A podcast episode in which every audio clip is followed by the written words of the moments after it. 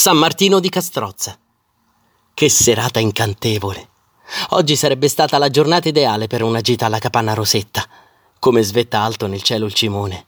Avremmo potuto partire alle 5 del mattino. Naturalmente all'inizio, come sempre, non mi sarei sentita bene, ma mi sarei rimessa in fretta.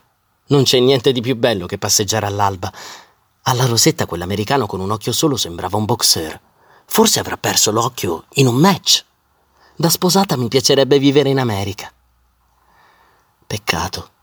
Un raggio di fuoco colpisce la vetta del cimone. Paul la chiamerebbe Alpegluen, la montagna incendiata.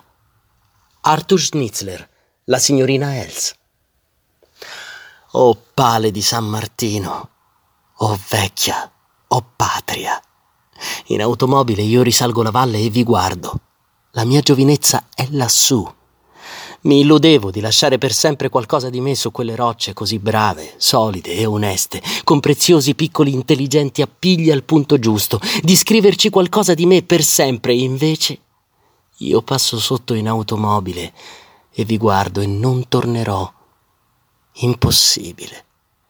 Non succederà più. Siete voi, Pale, che non siete più le stesse.